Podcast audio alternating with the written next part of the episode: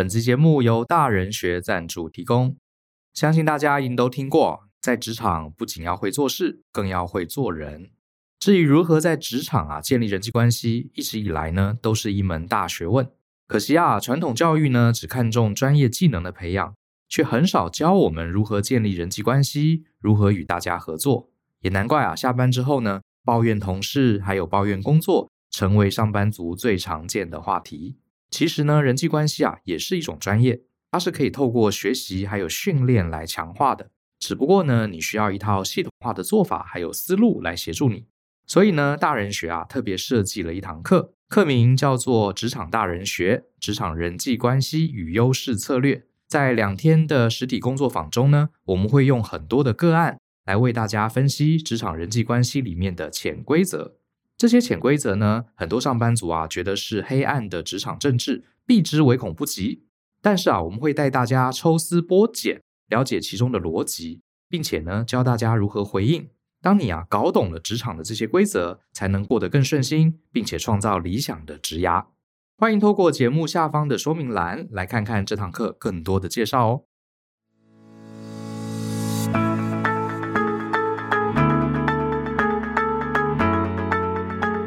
欢迎收听大人的 Small Talk，这是大人学的 Podcast 节目，我是 Brian。今天这一集呢，我们请到了一位好朋友上官飞凤 Iris 老师来到我们节目现场。先卖个关子哈，为什么要请他来呢？其实是跟前一阵子我们大人学的社群里面有关。那时候有呃大人学的粉丝跟我们说，最近有很多很多的呃上班族啊，纷纷的从大陆甚至是越南啊，他们本来是外派的员工或主管。最近都因为某种原因啊，都回到台湾来找工作。然后我们发现，确实啊，我们的履历课里面有越来越多的比重，几乎每一班啊都有好几位，他们是从越南或是大陆回来台湾重新找工作的人，换了一个环境，他们遇到了很多很多的挑战。然后就有人问我们说，呃，有没有相关的老师或是有经验的人可以跟大家分享一下？啊，从外派的过程回到台湾，有没有什么是我们可以为自己加值的地方？结果刚好呢，透过朋友的介绍，我们就找到了 Iris，他刚好在这方面非常有经验，而且他也非常热情哈，很大方的愿意来这个节目里面跟大家分享一些他个人的经验。Hello，Iris，你好。Hello，大家好，Brian 好。那谢谢你邀请我，然后可以来跟大家做这样的分享，因为企业社会责任也是我们公司非常重视的一个环节。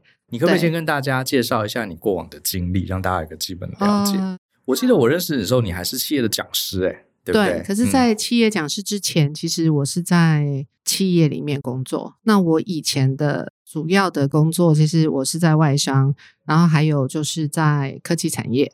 所以，刚刚您提到一个很重要的，怎么样去规划自己的职涯？我觉得职涯是一定要有计划，你一定要有方向，但是它永远都要做一个准备，就是它有可能随时都要做调整。我从一毕业，其实我那时候找工作的时候，我就只找一个工作，我一定要找高阶主管秘书，而且我还设定了高阶主管副总也不行哦。对我来讲，那个不叫高阶主管，要更高级。对，他只能是总经理或董事长。然后很多人都问我为什么，我就说我也不知道，因为我那时候我的想法就是这样子。你是看了什么霸道总裁 小说并？并没有啊，他那个年代并没有这个东西，好吗？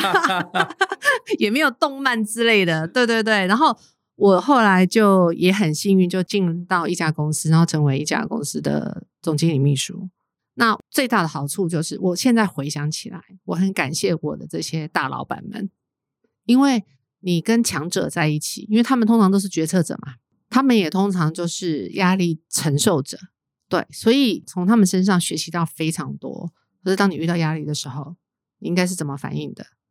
然后你就会很少抱怨，为什么？因为我常常说一句话。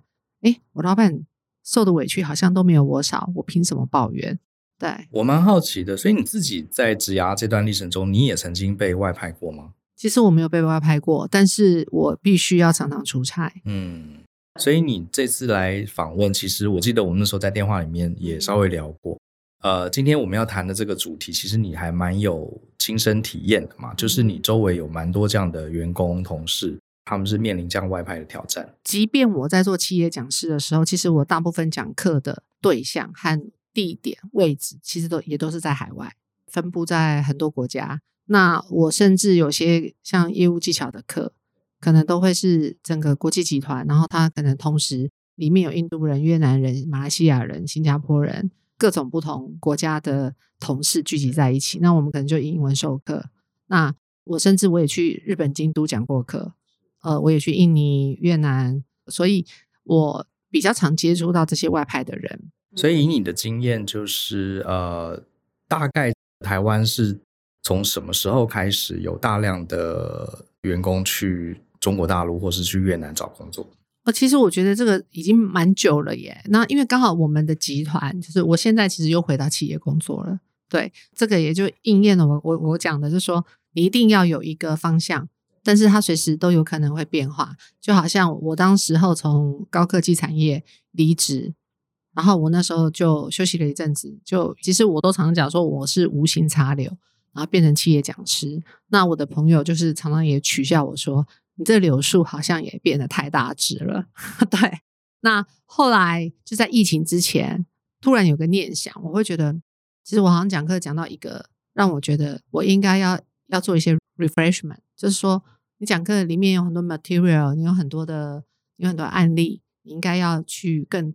切合现在的实际的状况，我就进入到现在的奇力工业集团。那如果呃回到您刚刚问的那个问题，其实因为我们集团，比如说像越南厂已经十二十三年了，因为我们肯定不会是比别人晚嘛。越南在十二十三年前，中国可能是二十年前。那所以在这样子的一个情况，其实我相信所谓的外派，大部分都已经在越南直接落地生根，就是他们已经在那边娶妻。生子有的都待十几二十年都有了。对，早期就过去的人，其实他们已经很成熟了，他们很清楚知道他们要面对什么。不过换个角度想，在那边待的越久，越是落地生根。如果遇到了一些不得不回来的状况，也是蛮麻烦的。嗯，现在会有这样子的情况。那像包含我最近就有一个朋友，呃，因为我最近又要去越南出差了，那。我通常也会习惯，就是我可能会约一下台商会啊，或者是越南的朋友，因为同时我也可以收集很多越南的一些资讯。对，因为如果只靠公司自己的同事，有时候他们会比较偏。越南很大，有可能他们只会知道某一个省的情况。对，那我刚好要约朋友的时候，诶，我有个朋友就跟我说：“哎呀，你要来的那个时候真是不巧，我要回台湾了。”我就我就说：“哎，那你调一下你的那个排休假，这样。”他说：“没办法，因为我们公司要收了。”哇，哎，我顺便问一下，为什么最近有这么多的？因为我觉得这是一个连我们啊，不是在做人力资源公司，我们昨天只是做授课的公司，我们都很明显发现，最近这一两年疫情结束之后，真的有大量的人要回来重新谋职。当然，我知道一些一定就是呃，现在很多的厂都离开了中国大陆，可是照理说，越南应该机会是越多的才对，为什么那么多人会这时候都回来呢？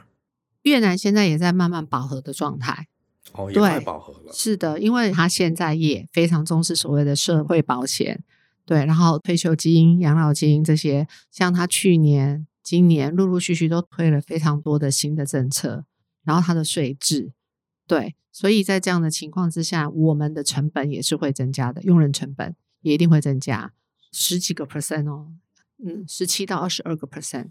对，所以真的是。这也是一个原因，就是说在那边人力成本越来越高，所以他们也比较不会像以前那样大量的雇佣台湾的人过去。嗯，然后另外一方面就是大家都落地生根了嘛，所以这代表什么？其实他们也成熟了，很多东西也可以本地化了。对，他就等于在复制中国的一个状况。那现在可能就是一个初期的一个现象。对。我之前多年前看过，好像是商周的一个报道，讲到所谓的台流，呃，不知道你有没有听过？哦、知道，知道哈。他那时候是在前吧，对，那时候他的报道是在东莞。嗯、他说东莞这个地方，因为之前有很多很多台湾人去，而且很多是很厉害的高管哦。结果因为他们的职位被本地人取代了，那这些人曾经是厂长啊什么的，他其实已经没有工作了。可是他不好意思回台湾，因为台湾的亲友都以为他在大陆混得很好。所以这群人好像有上万人之谱，就在那个东莞闲晃，每天在那边晃来晃去。其实讲的有点太夸张了吧？杂志是这样写的，我非常震撼。对，我想说有那么夸张吗？所以听你刚刚这样讲，其实是几个原因嘛。第一个是国际这个地缘政治的关系，美中对抗，所以很多厂慢慢移呃移走了，好，不在中国大陆。第二个就是本地化，当地其实很多技术管理能力也都提升了，那的本地人当然比较便宜嘛。就越来越不需要像台湾这样子的外地的人，对不对？那如果是这样子的话，其实这个状况其实不太妙诶，因为尤其是对于已经在中国或是呃越南那边，他已经生根了十几年了，小孩子也在那边读书，然后现在一下薪水可能还是有机会留下来，可薪水就很低，或者是要得重新回来找工作。其实我们的优势是慢慢的没有优势的，早期去的人甚至都只会讲中文。那你可能在那边待了很久，我不要讲混了很久，我说待了很久，你待了十年、二十年，你知道吗？还是有很多人十年、二十年，他还是不会讲粤文啊，因为他抱着一个不学习的态度。他不需要讲。他说我是高管，对，对，是他们要配合我，所以我把他们的中文训练好，他们要配合我，所以他就浪费了十几年。那这样听起来看来真的不妙，因为呃，如果他们已经四十几岁再回到台湾来找工作，嗯，很难。很难，更别说要找主管的工作。对，因为我最近也是有一个朋友托我帮他找工作，那他也是大概四十六岁，对，他主要的工作都是在做一些 supply chain，那这就更麻烦了，因为现在收起来的大部分都是制造业，对，那你这个职务就会更少。嗯，而且是传产的，对不对？像服装跟鞋子对对是大宗，他是对。呃，我觉得你刚刚说。呃，为什么会有这个情况？当然还有回归到现在的经济发展面，全球现在是在衰退的状态，每个国家都很紧绷嘛。呃，尤其是制鞋业还有成衣业啊，现在遇到了很严峻的挑战。我觉得就是当年中国大陆跟越南非常蓬勃的那个年代，招募了很多台湾人过去。然后呢，现在 Party 结束了，我相信有些人还是在这段时间累积了很好的竞争力。我有认识一个朋友，他本来是鞋厂，可是他后来进到 Nike 的总部去上班，嗯啊、到了美国，这次的这个波兰就比较不会影响到他们。不过我们还是要来处理一下今天最重要的主题哈，因为最近真的很多这样子的朋友从呃越南或中国回来台湾找工作，呃，你觉得有没有什么建议我们可以给他们的，让他们至少？呃，这个当然也许很难达到以前的那样的薪资福利水平，可至少能找到一份工作。因为这些朋友其实很多才三十出头，我们是不是能以不同的年龄段来给他们不同的建议？呃，如果是回台湾，肯定因为大概就是八折嘛，八折左右。对，嗯，就是这个就是行情嘛。可是以前在大陆好像食宿食宿是不是都包？对啊，嗯，所以你过去的时候他会多给你二十个 percent 啊，包含到越南也是。对，二十个 percent 或三十个 percent，那回来的薪资就是打八折或打七折，就是在这个中间段，这非常的正常，所以 只能接受就对了。我觉得心态要正确，心态要正确。对，就是说，就就像我们公司在用人的时候，我们其实现在的 policy 就会希望说，我们要外派的同事要出去之前，尽量先在台北的总部，然后可能一个月之后他再出去，甚至我们有一些人出去是用出差的方式先出去一个月。但他还是要再回来，所以他其实我们 hire 他的时候是用台湾的薪资去 hire，他非常清楚啊，你你就是打八折打七折，所以问这一些问题的人，我会我会他自己心里期待要调整一下。那还有一个问题是说，呃，我自己遇到的有一些人，他可能是在大陆或是越南鞋厂也做了十几年了，然后他回到台湾之后，他可以接受薪水的调整。可是他不想再做一样的东西，他不想要再做一样的东西，指的是说他想要做不一样的 functional 的，呃，他甚至想要换产业，所以这也是我常常遇到的难题。比如说，像我认识大中，很多是他们在鞋业里面当呃生管、品管，呃，我不晓得，可能还有很多类似工厂里面那些职位嘛，哈，他们大部分是管理者啦。然后他们回到台湾，他们就觉得哇，这个鞋业或是服装业在台湾，第一个工厂越来越少。对，是没有，对，几乎没有嘛。那他们也不想待在这个产业了，然后就问我说：“Brian 老师，那这样子我可以做什么？”其实老实说，我会被问到，因为我并不熟悉这些产业，我也不知道他们回来以后可以做什么。如果鞋厂的话，大概我都知道是哪几家嘛。对，大概也知道说哪几家最近在在整理。对，那如果他是三十几岁，那我真的是劝他，他还有机会。对，打掉重练吗？呃，也不是打掉重练啊。你本来做生管，那你就去找不同产业的生管。那如果你告诉我说你想要进去科技产业，你就要先去看一看，说为什么你比不过科技产业的人？比如说像我就是从科技产业出来的，对，当时候到这样的传产，其实我也要去适应。比如说我动作非常的快，但我每天都要接到内线电话，有人会 remind 我说：“麻烦你 slow down。”对，他们会被我的那种迅速吓到。那同样的，因为在在船产，比如说鞋厂或制衣产产业，他们其实就是一个口令一个动作。可是科技产业不是哦，不但要应变，你要举一反四，还有很多东西在科技产业，这个叫做基本的，比如说写报告，你写会议记录，你当场就要写完。我我去帮他们讲课的时候，就是鞋厂的人就会觉得说，怎么可能当场写完？这怎么不可能？可是，在科技业很多是基本的，这这都这些都是基本的。早上开完晨会，你你可能吃饭前就要把这个报告整理出来，对，对都是基本的，这是基本的。然后进去开会，不是去看你写的内容有没有写对，有没有写错，也不是去帮你挑错字的。进去开会就是直接讨论跟决定要做哪一个。开完会十五分钟就出去了，没有人再开一个小时的会。对，然后有一些船厂真的开会就是听老板在那边讲讲股，讲完之后啊、哦，大家回去工作。可是，在科技业通常不是，是当下就要做很多很多决定。是的，所以所以我觉得这个不是打掉重练的问题，而是说，嗯，他们要知道说，所谓的竞争力，就是我常常讲的说，呃，如果今天你遇到这个情境，有没有可能是这个情境也是你自己有一半也是你自己造成的？对，那当然，我们还是要鼓励他们试着调整他们工作的态度。那我觉得越早发现这样的情况，然后提早给自己这样子的一个一个 refresh 的机会，我觉得是很好的。所以讲到这里，我觉得还是回归心态的问题，对不对？因为这一集我觉得很高兴，Iris 也是直言不讳的风格。呃，我们大学节目不是讲这些鸡汤来安慰大家，我们是告诉大家现实是什么，然后看看能不能给一些真正的面对问题的建议。当然，我讲的不是所有的公司，好，很多人在传产可能待久了，他会觉得传产有它的节奏，步调比较慢，然后 SOP 会比较明确、比较清楚。那回到台湾，现在台湾的呃这些鞋业、纺织业几乎没有什么大的工厂在台湾。所以你可能真的要做一个心理准备。如果你还想获得更好的薪资，那台湾的科技业当然你可以考虑。可是科技业为什么可以赚那么多钱？它不是凭空而来的，它有它背后的代价跟挑战。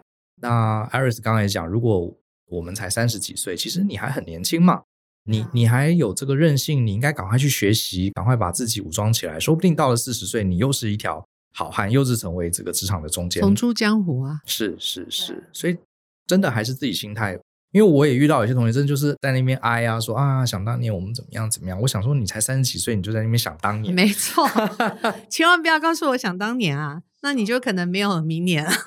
是是是，真的是这样。那可是另外一个状况是，如果他已经四五十岁了，怎么办呢？这个这个是真的就是比较难。您刚刚讲要，你也有遇过这种个案，对不对？对，一定有，一定有。对，因为他们呃，通常收整个厂的话是整个厂收嘛。所以你呃肯定会有两种，一种是年资待得久的，那那就可能就四五十岁了。对，那有一种就是他真的是高阶主管，那他就是四五十岁。那我觉得高阶主管的话，他 somehow 我觉得他的危机可能没有那么的严重，对，因为他可能薪资领的比较高。那剩下就是他真的要愿意弯下腰来重新去调整他的心态。但是如果他是因为年资很久，然后在这么长的时间，他其实都没有做任何的、嗯、呃所谓的对对，对自我成长。其实我每次在看同仁的 MBO 的时候，我都会说，你可不可以拨十五个 percent，然后写一条就是 OKR，不要一直写 KPI，就是这个 OKR 就是自我成长。对，我觉得这个是非常重要。然后而且公司不是没有给你资源，可是你会发现大家根本不知道自己要干嘛。那这个我觉得就是回归到我们台湾的教育，其实一直都不是那种 inspire 型的，对，所以很多人是不知道自己要做什么的。那在传产的制造业，刚好又符合这样，就是你照着公司的规章来做，对，所以时间待这个职场里面待久了，很容易变得没有创意、没有想法，也不会积极主动抵抗新的 knowledge 的这个。抗力、抵抗力非常的强，最好都不要变，不要改。对，而且他会挑战你，他们就会认为原来做的好好的，你为什么又要找搞花样，又要变？然后你不懂，呃、出什么问题怎么办？想的都是负面的。你根本没有待过这个产业，你不懂，你不要拿那个呃以前你们科技业的方式来来做。对，然后我们以前都是这样做，我们一直都是这样子做。对，那其实我后来都是跟他们好好的沟通，就是说，第一，你们以前一直都是这样做，也都没有出问题，也确实都赚钱，这都是事实。那我们现在要讨论的是，我们未来要怎么做？我们想要有一些讨论的空间。那你愿不愿意跟我们一起来讨论？有时候甚至会遇到态度更差的，就会告诉你说：“我告诉你啦，以前我们都有试着去做。我告诉你，后来那个人就阵亡了啦。”我就说：“嗯，好，我懂。对，谢谢你提醒我。好。”你讲到这个面对改变，我想到一个听起来有点暗黑的预言呢、啊，就是一个火鸡场里面养了很多火鸡啊，然后只要有人来，就是来喂食的，所以火鸡呢就看到人一来就很高兴，因为代表有饭可以吃了。结果呢，呃，每天都是一样的，第一天有人来喂饭，第二天有人来喂饭，所以火鸡非常开心，看到人就很高兴，直到感恩节的那一天，突然间类似这样的，对，我觉得有点对。这个故事听起来有点残酷啊，可是我我得说，呃，直言不讳的讲，在职场里真的就是这样，你自己不去改变，甚至有些主管来帮助你改变，你还对抗，呃，就像这个伙计，哎，我做的好好的，我领薪水啊，我又没有怎么样，我事情都做完了，以前都没有改变，十年如一日也没有怎么样啊，可是有些时候改变它就是在那一天突然发生，你看现在就发生了。我们回到这个四五十岁的主管。如果很现实的问题，假设他们还没有到财富自由，又不得不回到台湾来重新找工作，他们的过往的这个经验跟技能，大概可以在台湾什么样的地方比较有机会发挥？我我觉得他们还是可以试试看，那只是说几率会降低。嗯、但是，比如说你本来是 manager，你有可能没有办法是 manager，这样子你能不能接受呢？假设可以接受，我要怎么样？凸显我在呃中国大陆是越南这些年的管理经验。凸显的话，其实不是一直强调我在那里的管理经验，而是要强调我在那里的管理经验怎么样可以帮助这个公司。哦，就比如说你刚刚讲生管好了啦，对对对，对生管，生管，对。那你看一个厂多大？同样都是厂长，你在台湾就管一两百个人、五百个人、一千个人，可是我们可能海外厂随便就是几千个人以上，甚至上万。对，那像鞋厂，甚至我有去过十万个人的厂，那个 scale 是不一样的。对，可是比如说我是一个八千人的厂长，我从大陆回到台湾找工作，呃，我去应征一个两百人的厂长，然后我跟这个面试官说，哎，我以前管过八千人，所以你要录用我，好像也没什么说服力。是啊，所以我的意思都是说，你应该是要告诉这个面试官，或者是所谓的招聘的的 HR，你要告诉他说，哎，因为我管过八千个人。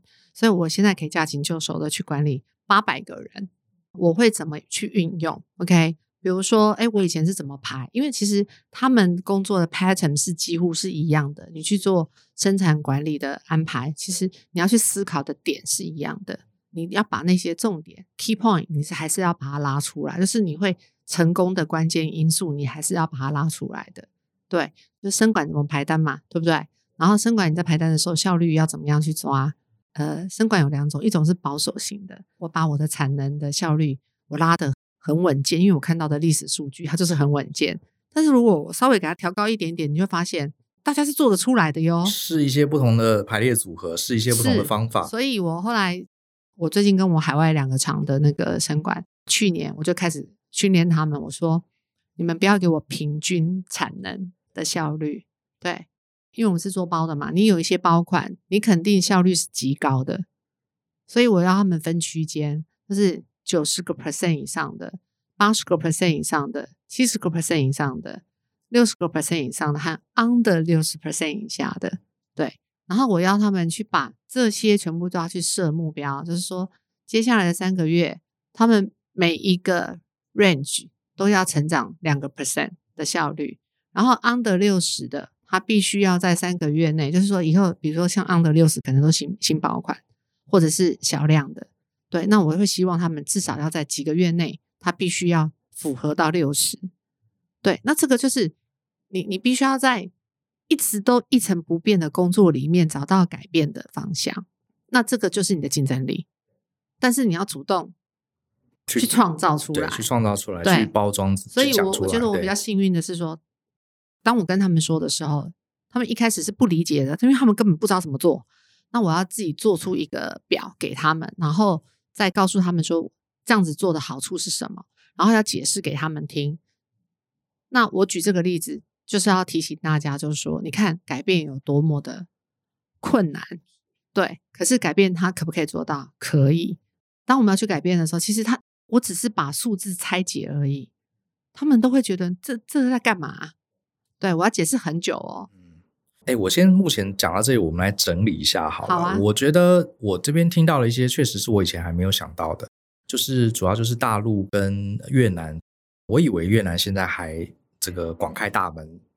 哦，没有，越南已经政府，而且越南政府现在已经开始推很多政策，就是不让所谓的专业人士和外籍的高阶主管进，他他会设很多门槛。所以大陆的厂关掉了，去越南其实不是一个你建议的选项，对不对？哎，现在大家都知道要去哪里啊？应该都会去柬埔寨或中爪哇吧？哦，如果真的要继续走这一行的话，OK OK。那如果我不走这一行，想要回台湾这边，刚刚那个 Iris 也讲了几个建议。第一个你，你你心态要准备好，你不能再用以前啊、哦、包吃包住还有加急这样的心态来要求你在台湾得到的职位，至少是一开始你不可能有这么好的职位。这个心态要先准备。如果你期望不合理，你你根本找不到你理想的工作，对不对？心态要改变。回到台湾，你可能要有重新开始的打算。你不要再想说，我一定要跟以前一样做事情的方法哦。以前这个开会节奏比较慢，我来台湾为什么那么快？就是要改变，对不对？这个我觉得是最关键的心态。然后第二个，你回到台湾，如果你要开始重新找工作，你还是有些你过去的经验，你是可以主动去包装的。比方说，你过去可能管理过更多的人，你的工厂产线可能更复杂、更大。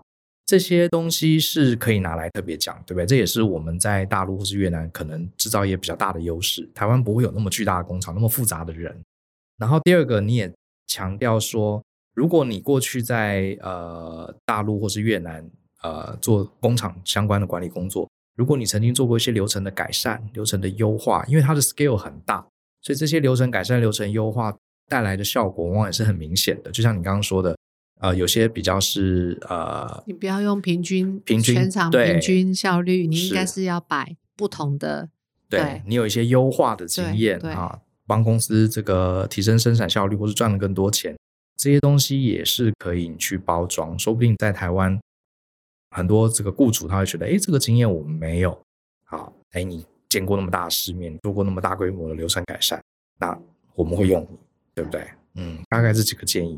我觉得不错哎，还蛮具体的。还有没有什么是你想要跟这些从中国大陆或是越南回台湾谋职的上班族，你想跟他们说的话？嗯，我觉得他们普遍来讲的话，还会有一个，就是他们要真的要能够跟得上所谓的系统化。哎，所以在中国大陆跟越南工厂没有全自动化，有也是有。呃，全自动化跟用资讯系统是两件事，是两件事。对，对那他们大部分呃有些东西他们啊、呃，比如说打板。一定要靠板师啊！那三 D 列印机是来干嘛的？是吗？这些新的做事情的方法，我五年前就已经在讲课的时候，我就已经跟鞋业讲过课的时候，我就已经提醒过他们了。对，甚至现在有很多的品牌，不要讲服装，甚至鞋子都是一样。我就是在商店里面，我就要做客制化的选择。我我讲一个例子啊，比如说呃，像 Jaguar Land Rover。有一次我去台中，他们旗舰店帮他们讲课，呃，副总就说：“哎，尚雯老师，你来选一下，就是假设你要买车的话，你要什么样子的车？”那我就坐在那，他前面有个很大的投影布幕，我忘了几寸了，一百五还是多少？然后他有个抽屉，你把它拉开，就是假设我选了一个车款，你车子里面会有很多饰板嘛，对吧？那个饰板要长什么颜色？我可以自己选哦。我选了，我按下去，然后那个电脑荧幕就会出现我的那台车以后会长成怎样。我今天要强调的意思是说，那以后是不是我也有可能？我今天去买鞋子的时候，女生的蝴蝶结或鞋带，我是会有不同颜色的，我可以有客制化的颜色。我愿意等待，因为那是客制化的，所以可以有比较多的高价值、高单价的机会。这只是一个比喻，对。但是这个 mindset 有没有可能就会被套用？其实你讲，我蛮鼓励大家，呃，有面临这样挑战的朋友，你应该去看一下那个 NVIDIA 黄仁勋他在介绍 NVIDIA 这几年在做的他们的那个 Omniverse 元宇宙。我的理解就是，呃，未来的元宇宙不是只是像呃大家戴一个头盔进去玩打游戏，它整个工厂的运作、产品的设计、开发，全部在那个虚拟的世界里面先做好，有点像你刚刚这样讲，整个工厂在虚拟的世界都能运作，做测试、做模拟没有问题了，才真正把它搬到实际的世界。那这些都是我们要去学的，对，对不对？然后，嗯，其实我在大陆我就已经参观过他们的某一个大品牌的矿泉水的工厂，它是无人工厂，它所有的出货 support 全所谓的华中区，华中区非常的大，对，矿泉水工厂，请问算不算船厂？可是它完全是无人，全自动化的。我还看到中国大陆有盖了一个很大很大的。好几层楼高的工厂是养猪的，里面全部自动化。对，所以所以你就说啊、呃，包含像饭店啊，中国大陆现在很多饭店是，比如说你 room service 是机器人在送，对，所谓的机器人餐厅早就在八九年前就已经有了，苏州早就开了。所以真的是很多事情是可以被取代的，是，只是说就是哎，我们台湾非常强调那个。我都说是 over service，对，那机器人就可能没有笑容啦，没有办法给你很多回馈啊，或者是什么。但是我相信未来的 AI 是可以做得很好的，所以我我曾经有一次带我儿子去看那个，就是一场演讲，他喜欢写程式嘛，然后我就回来，我就跟他说，哎。以后你女朋友可能是机器人呢、欸？你把她吓死！我不会把她吓死，因为那机器人女朋友长得超美的，很美。对对，所以所以我会觉得说，有很多我们觉得不可能的事，现在我们要学会一件事，就是这世界上每天都在变，那没有不可能的事情。被你这样一讲，好像从大陆回来台湾，这个改变已经呃不算什么了，因为这世界改变更大的巨更大的巨变其实更多，所以就是把这个心态准备好。对不对？重新学习，重新去理解自动化，理解这些科技，其实并没有那么惨，还是有很多机会存在。对，然后还有就是、嗯、科技业和传产最不一样的地方，就是说他们会用大量的数据，所以他们必须要用到大量的电脑程式。对，所以你有很多的东西，你必须要能够量化，才能够去。present 你的 performance 是不能凭感觉做决定，一定要有数据作为根基，所以去了解数据科学也是一个这个是非常重要。对，然后比如说我举例屏保这个单位好了，那屏保这个单位它就是要大量的数量化的，可是你会发现传产的屏保写出来的就是所谓的矫正报告，你会发现还蛮多之乎者也跟呃不明确的，这它就是没有没有数据化的概念，比如说。呃，成衣好了，他可能会跟我说啊，因为这里起皱褶，所以这个东西被打回要重工。那我就会问他说，哎，你要告诉我那皱褶是几米里？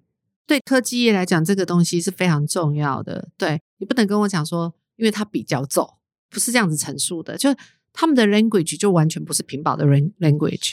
所以如果你原本你是做屏保的工作，你就要知道说，哦，你回来，你到了台湾每一个企业，他要求的 spec 或者是那个那个 discipline 和 behavior 是完全不一样的，可是他们没有错哦，而是在这么多年过去的过程当中，你已经在海外，你完全，你是不是忘了应该要把自己的竞争力提高，是要往这一方面去？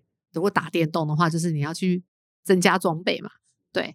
那我觉得这一块蛮可惜的。所以这样听你一讲，其实呃，如果真的在节目前的听众啊，你刚好是我们今天谈到的人，你的工作慢慢正在消失中，你不得不回到台湾，你可能心里会很糟，会很恐惧、很焦虑。